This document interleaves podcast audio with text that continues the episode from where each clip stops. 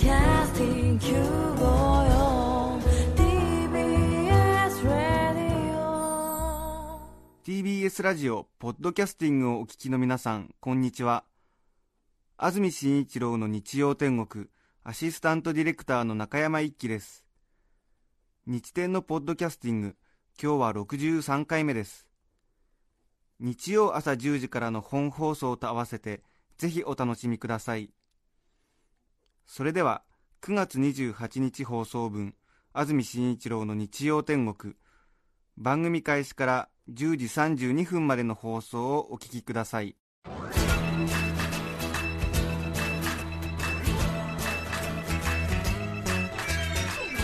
安住紳一郎の日曜天国。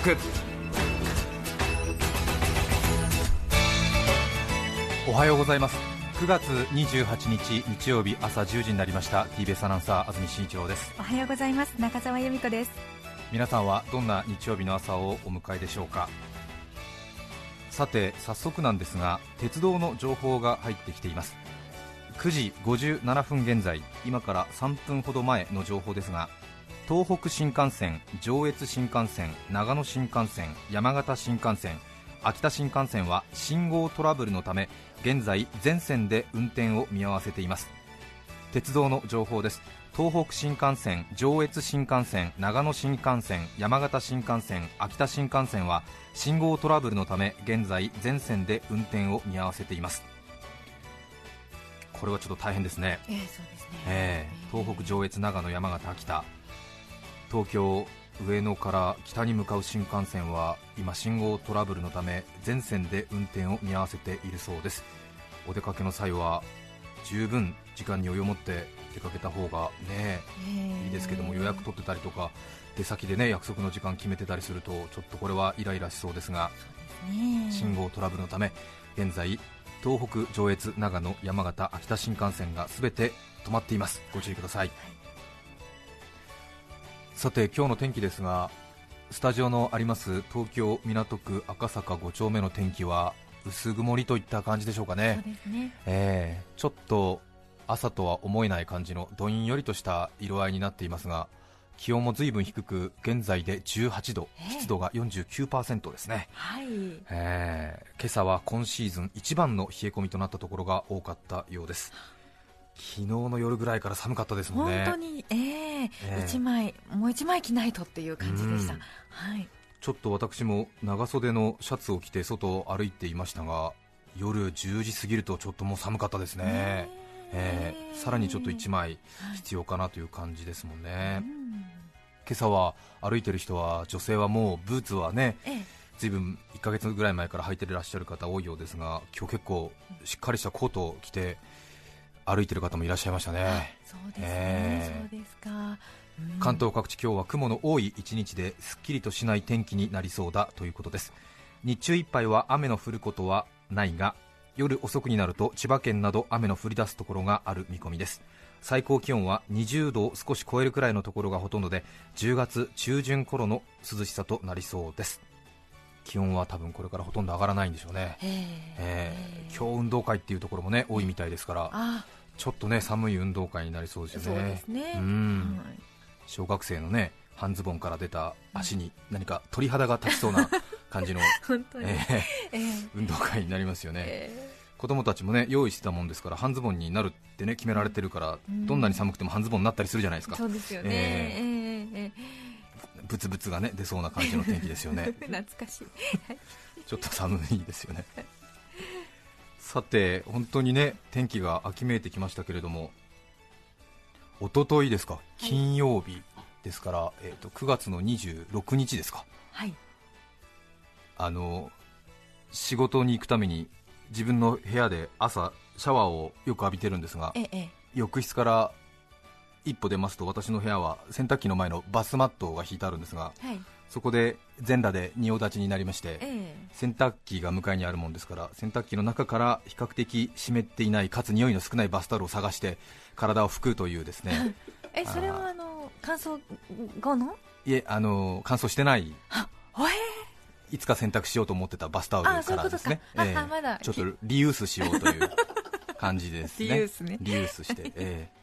あの男の一人暮らしなものですからあんまりまめに洗濯ができてないのでこう一度使ったバスタオルを洗濯機の中に入れてそれで、まあ、洗濯すればいいんだけれども洗濯せずにまた次の日を迎えた場合は、えーバスマットの上で裸で仁王立ちになりえ向かいの洗濯機の中からはい。また比較的生命力の強いバスタオルを 握りしめてそれで体を拭くというね。そうですね。なるべく匂いを嗅がないようにして拭くという そういう10秒ほどの毎朝繰り返される私のルーティンワークがあるんですがその時に私は一昨日秋と確信いたしました。はい。これは以前も話したかもしれませんが裸でこうね浴室から出ると、あ今シーズン初めて寒いと感じたっていう、あそうそう、ええ。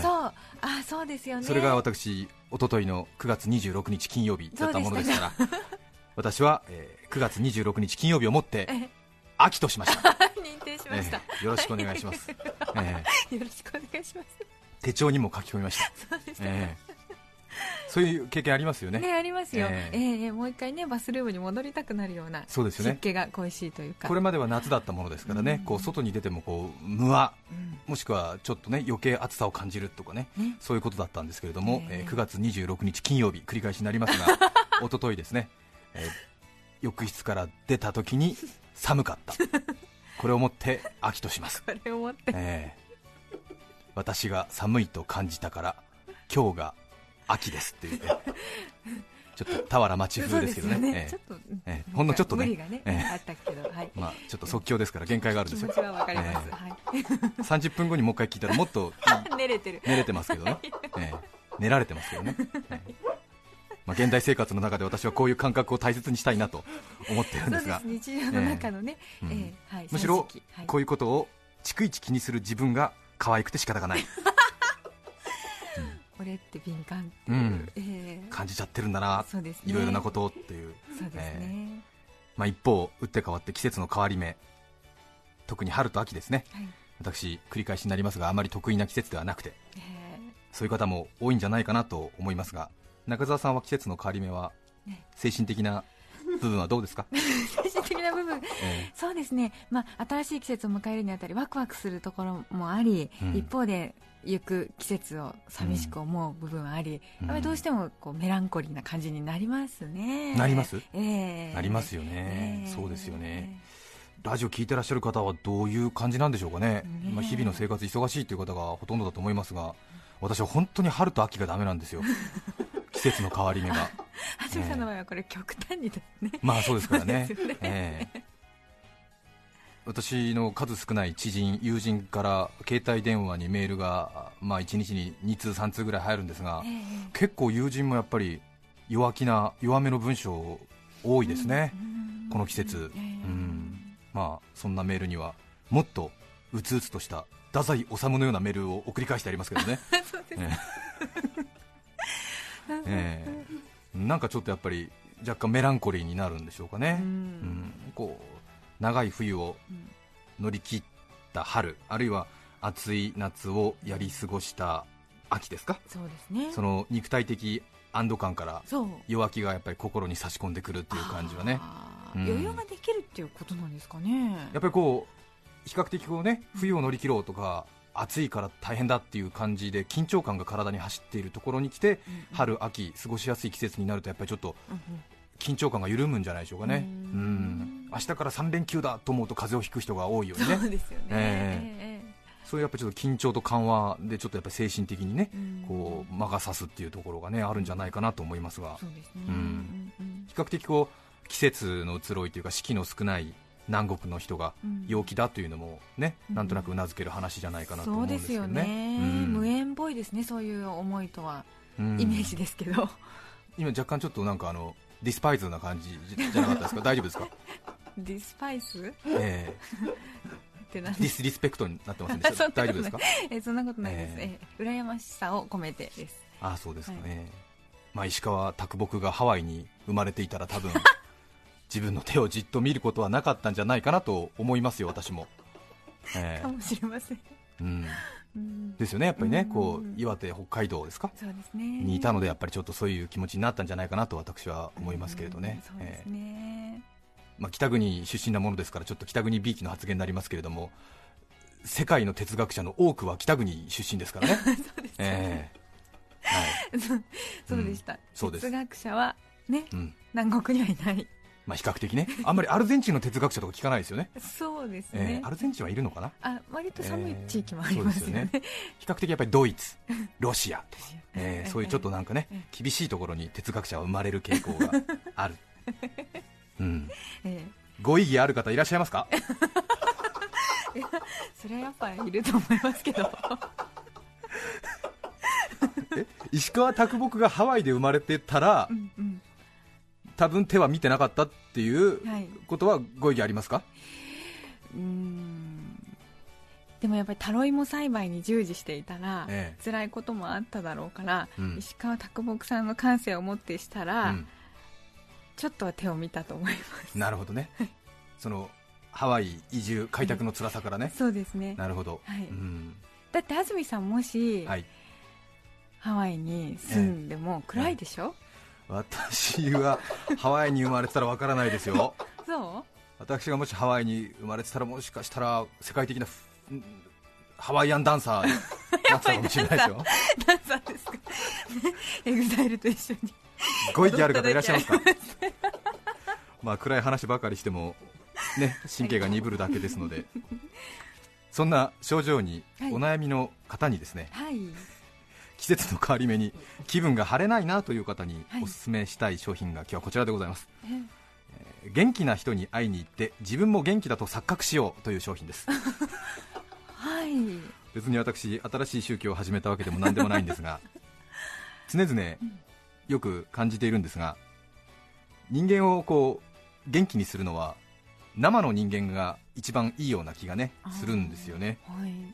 こう景色や絵画などを見ると、まあ、確かにこう元気づけられたような感じにもなるんですがはい。どちらかというとこう癒しとか落ち着きとかそういう方のこう心の作用が強いんじゃないかなと常々感じていて、なるほど、うん、もちろんそのペットを飼ってらっしゃる方はね、犬とか猫とかあるいは映画とか DVD で気分転換を図るって方も多いんじゃないかなと思うんですが、うん。やっぱりこう生の人間ですか、えーやっぱりこうご近所さんだったりとか家族だったりとかあるいはコンサートで生の歌を聴くとか、うん。生の吹奏楽を聴くとか、えーそういうことがやっぱり一番こう人間を元気づけるんじゃないかなと日々考えてるんですよ、あえー特に季節の変わり目ですけどね、まあ、お坊さんの、ね、説教とかでもいいんですけれども、ううん。そこで、えーまあ、ちょっと私は比較的こう若干弱めに気分が差し掛かった時に出かけるお決まりのコースがあるんですけれども、はい。えーちょっと参考になればなと思うんですがえまずは何回もこの番組でも話してますが近所のクリーニング屋の奥さんですね。ええ。ーええもう何回も、えーそうですそうです、えー定休日の水曜日以外は朝9時から午後10時までいつも働いてらっしゃるんですが、えーそこのクリーニング屋さんの前を通るといつも奥さんは働いてるんですね。はいでお客さんとこう立ち話をしていても手は必ずこう動いている。うん。で私が行っても随分時間をかけて預けてしまったクリーニングなんかでもね嫌な顔一つせずもうパパパパパパッと集めてくれる。はい、えで安住さんちょっと集めるのに時間かかるからもし違うことしたいんだったら10分ぐらい違うことしてきてなんて言ってね。え。ーでその間にやってくれるっていうねとにかくすごい方がいらっしゃってその奥さんを見ると私はすごく元気づけられるんですよ、ええ。ええ。ー奥さん頑張ってるなと思ってですね、はい。えーでその最近はそのクリーニング屋さんにねお世話になっているお客さんも分かっている人が多くてうん。奥さんを尊敬している人たちが結構たくさんいるんですよ。あそうですか、ええ。ええ。私はもうミクシーのサイトでも作ろうかと思ってるんですが、えファンサイトをね、ええ。ええつながり合ってはい、えうん。結構ねやっぱり周りで奥さんを尊敬している人が多いんですよちのそううですか近所で。あ感じるんですねそれを。もうひしひしと感じるわけですよ、へえ。でこう迷惑にならない奥さんの迷惑にならないようにこう洗濯物をある程度自分でね整理して持っていくなんてのはもう序の口ですよ。へええ。え最近のもう幕内クラスになりますとえはい。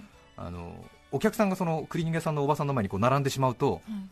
奥さんの方はこうお客さんを待たせたらいけないとか、うん。早くしなくちゃいけないって奥さんがこう気を使うでしょ、うんするとちょっとやっぱり奥さんを尊敬している奥さんファンとしてはちょっとやっぱり気が咎めるわけですよ。うか、ええ。はい。で前にそこのクリーニング屋にお客さんがいるなと思ったらまず店内に入らない、ほう。うん。まあ、この辺りはねその辺の ATM なんかでもやっている、3段目クラスですこれはね、ええ。でもうちょっと尊敬度が増してくると、え店の外で待つんだけれどもカウンターにいる奥さんの視界から入らない外で待つ、え なるほど、ええ。ええこれはもう私も実践してるんですよね、そうですか、ええ。でちょっと店の前通ってあお客さんいるなと思うと奥さんの視界に入らないところで自転車にまたがってスタンバイしてるんですよ、ええ。出てきたなと思うと今来ました的な感じを演出して 入っていくんですよ、ええ。あら、ええもうそこまでやっているっていうね、ええ。あの人本当日本の宝だから 傷つけちゃいけない、ええ。もう本当にねぜひ一度ね見ていただきたいなと思うんですけれども、ええ。それから時間があるならばさらにですね、はい。中央線沿線になりますけども東小金井南口、はい。中華屋さんに行くんです、ええ。え。するとですねそこは結構大きな中華屋さんなんですけれども、はい。こう厨房で、まあ、オープンキッチンというか、まあ、普通のよくある中華屋さんなんですけどもカウンターがあってテーブル席が6つぐらいあってで中で5人の料理人がこう見事なこうフォーメーションで山のようなオーダーをさばいてるわけですよ、ええ。一糸乱れない、え。ええ。もう鍛えられた高校野球のシートノックを見てるようなあすがすがしさがえ。え。もうすごいもう中継プレートがきっちりできてるし。えええ。それ見るとねものすごいこうインスパイアされるんですね。あそうなんですね、え。え特にチャーハンを専門にしている初老の料理人がえ。もう絵も言われぬ素晴らしさ。へえチャーハンだけを永遠に作っているんですけどもねえ。もう仏のように見えますよ、あそうなんです。ええ。もしくはこう糸車を使ってるガンジーみたいな感じ。黙々と。何も言わない、ええ。五光が指しているよ。うん、でその方はそのオーダーを確認しなくても今自分は何個のチャーハンを作ればいいのかを把握してるんですよ。で動かない。もう右も左も見ない。後ろも見ない。あ仲間の掛け声にも微妙にうなずくきりそのままチャーハンの鍋ずーっと振り続いてる止まらないんだからそのチャーハンの鍋が。で延々とのんのんのんのんのんのんのんのん作ってるわけですよもうそれを見てるとねもうああこんな弱いことで弱っていたらダメだとあこの人を見なさいともうこの時間が永遠に続くんじゃないかと思うぐらいこうチャーハン作ってるわけですよ、ええもう素晴らしいですね、あの光景は、まあ、詳しくねちょっとお伝えできないのが苦しいところではございますが、ええ大丈夫ですか、私、心がちょっと病んでるものですから、つまらない話を延々としてるかもしれませんが、いえいえなんか、ええはい。わかりますね。こうなんかね。まあ、ちょっと言い方、ね、ちょっと間違ってるかもしれませんが、こうなんていうんですか？こう単純作業に近い、ね、こう鍋の振りなんですけれども、こう延々と続くことによって、そこから何かこう湧き出てくる哲学みたいなものがあるじゃないですか、何を思って鍋を振っているんだっていう、ふーってくる感じですよ、そうですよね、ええ東小金井南口ですけども、そうなんですね、ええもうそれはそれはですよ、へえええそれからですねへ1日ぐらい休みがありますと、今度、香川県に飛びます。そうなんですか。わあはい。香川県綾川町に行ってください、ええー高松空港から車で30分ほどですが、はい。私、今、香川県の話をしてますが、チャーハンの鍋を振る手が止まりません、そうですね。そう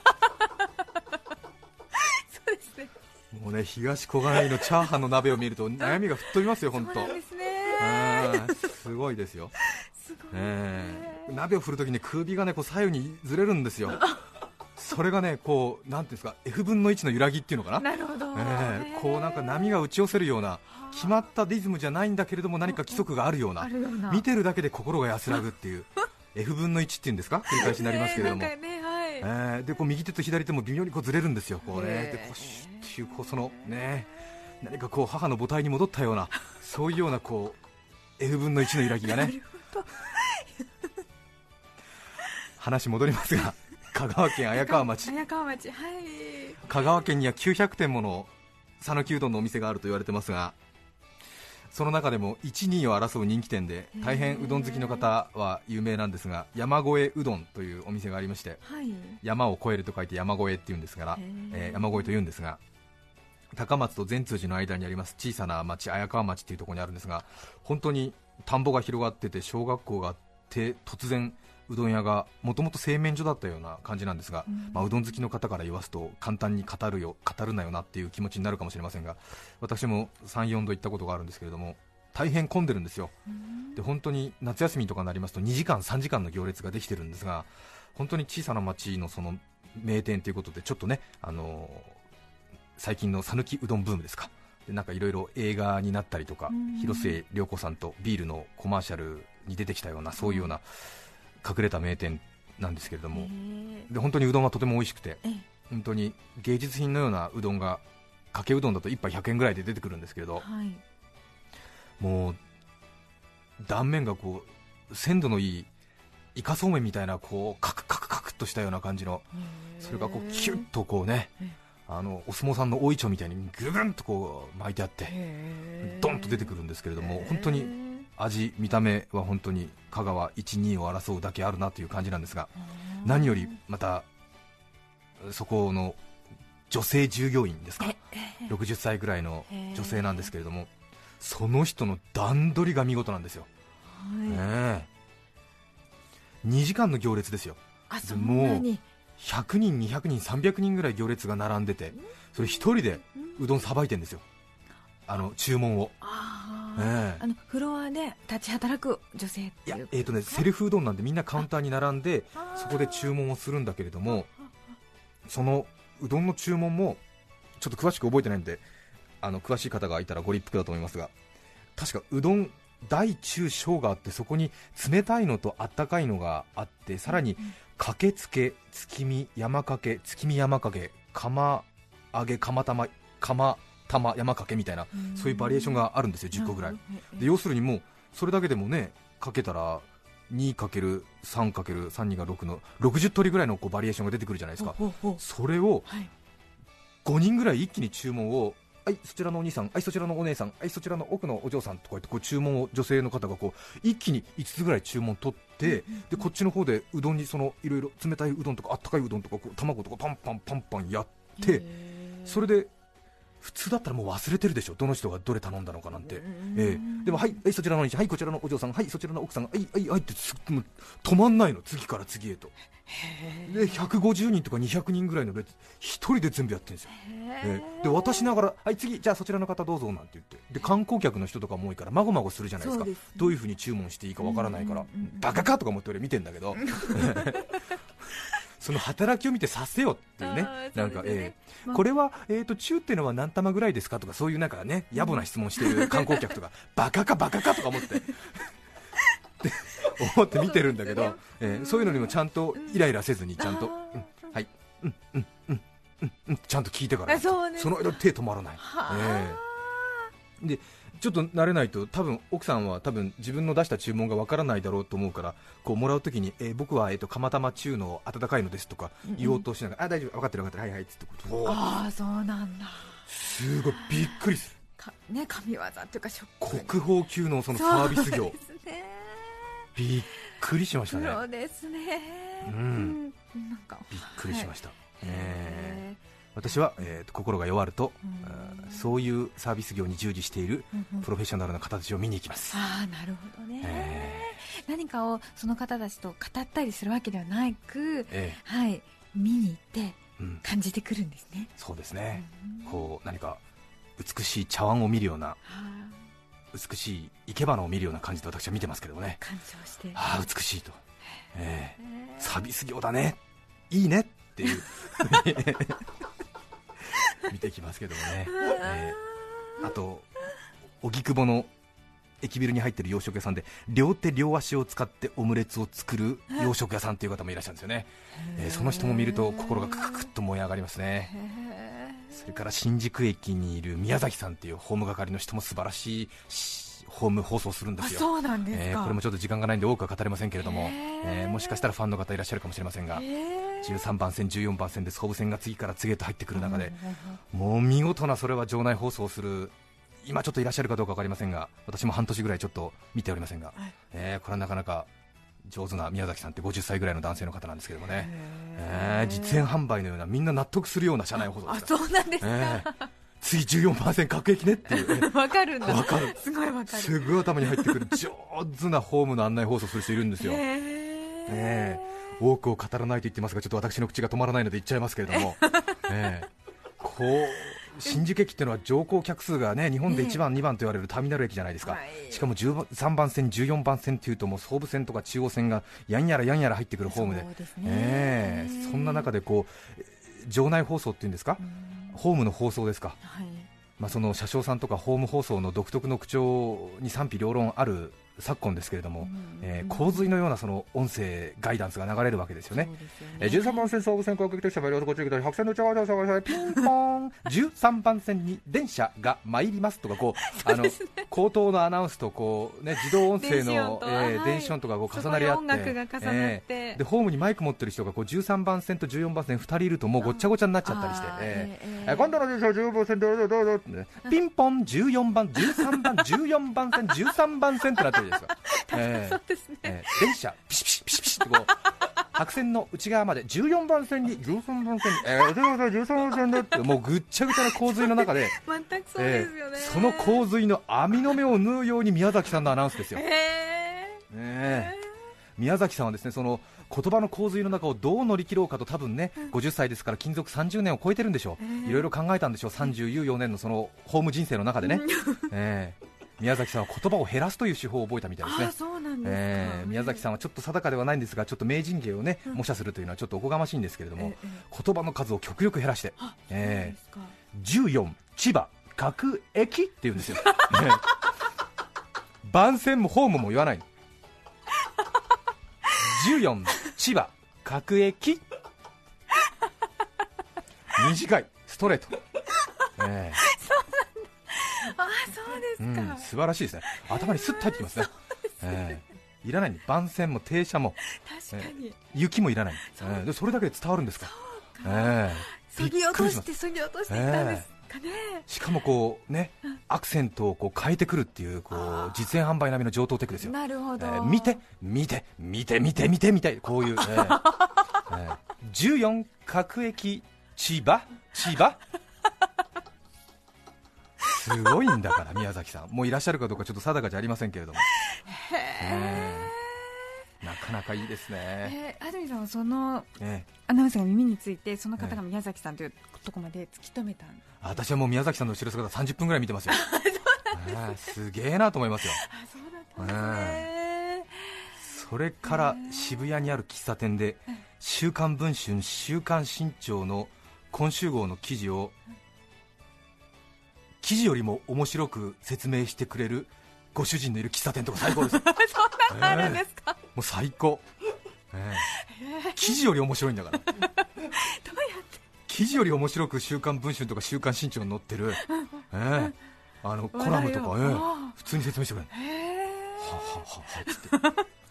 もう聞けば聞けば。いいんだ。すごい、うん、まあこういうね私はあのプロフェッショナルな、えーはいサービス業の方を見てちょっとねうつうつとした気分を晴らしますよということですがあ私もサービス業に従事している一員としてまあねー。え関わってる皆さんに何か会の方のね何かこう気分を少しでもねーお分けできたらなという気持ちでやっておりますけれどもまだまだ道半ばというところでございますが、ね、まだ自分が話してて自分が快感になるだけなんですけどね 楽しいですよ。ねぜひちょっとこんなサービス業の皆さんを見てみてはいかがでしょうか。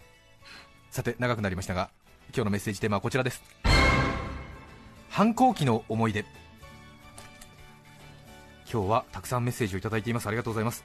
相模原市の小町さん40歳主婦の方です。ありがとうございます。反抗期。いつも母と衝突していたらお弁当にバカと海苔で貼り付けられた白いご飯だけがお弁当に入っていましたおかずもなく以後母に反抗するのは白旗です、うん。ねえ。ね。カバの親子は仲良しさん男性の方からいただきました。ありがとうございます。うちは両親のことをパパママと呼んでいたんですが学校で親の話になり僕はいつもの癖でうちのママはねと言ってしまい男子はもとより女子からもマザコーンマザコーンとバカにされました。家に帰り母親に僕これからママのことをママとは言わないからと宣言したところ母はいつかこの日が来ると思っていたけれど今日がその日なのねと泣き崩れました。1978年9月3日の出来事です、ね。まあ日付も。へ八王子市ただいま禁煙中さん55歳男性の方。今から20年ほど前の話です。いわゆる反抗期の長女がルーズソックスを履き始めてしょっちゅう妻と口喧嘩をしていたんです、長女の通う学校はルーズソックスが禁止だったんですが長女曰くルーズソックスは生地が厚いから足が冷えなくていいとか言っていまして、中学生のくせして何生意気なことを言っているんだと私は思っていたのですがちょうどその頃の私は足の冷えに困っていて実はルーズソックスにとても興味があったんです、この人55歳男性の方ですからね。あ男性、え。はいそんなある日、確か長女は部活に行っていて妻も買い物に出かけていたんです。家にいるのは私一人。またとないチャンスだ。そう思いベランダに干してある長女のルーズソックスが乾いているのを確認して履いてみたんです。はい。そしたらとても暖かくて毛深い足にルーズソックスはアンバランスだったんですがこれはいいなぁと一人感動していたんです妻は1時間は帰ってこないと言っていたので短パンにルーズソックスといういでたちでコーヒーを飲んでいたら ピンポーンとチャイムが鳴りました。はい。宅配便かな？そう思い玄関へと向かった私。ルーズソックスのことをすっかり忘れて玄関の戸を開けるとそこに立っていたのは当時小学校4年生の次女でした。次女は私がルーズソックスを履いていることにすぐ気づきお父さん靴下どうしたの？と聞いてきました。私はその瞬間やばいと思いとっさにお姉ちゃんの靴下が乾いていなかったからお父さんが履いて乾かしているんだよと。根拠薄弱な嘘をついたのですが次女は本当にとだけ言いそれ以上ルーズソックスについては触れてきませんでした。あれから20年たまに街中でルーズソックスを履いた女性を見かけるとあの日の出来事を思い出し笑ってしまいます。さすがに家に帰って55歳のお父さんがルーズソックス履いていたらちょっとねね誰かに通報したくなりますが 皆さんからのメッセージをお待ちしています。番組にメッセージを送ってくださった方の中から抽選で5名の方に何かと便利でシュールな表示があなたの日常を演出します。日展オリジナルノートをプレゼントします。今日のテーマは反抗期の思い出。皆さんからのメッセージをお待ちしています。そして番組では皆さんから曲のリクエストも募集しています。ぜひメッセージにはリクエスト曲も書いて一緒に送ってくださいそれでは今日の1曲目です。板橋区ちー姉ちゃんからのリクエスト相川七瀬さんで恋心。どうぞ。9月28日放送分安住紳一郎の日曜天国。10時32分までをお聞きいただきました。著作権の問題がありリクエスト曲は配信することができませんので今日はこの辺で失礼します。安住紳一郎のポッドキャスト天国。9月も最終週気温も下がり東京はすっかり秋の装いです。運動の秋ですね。運動は大事。坂東は英治 TBS ラジオ954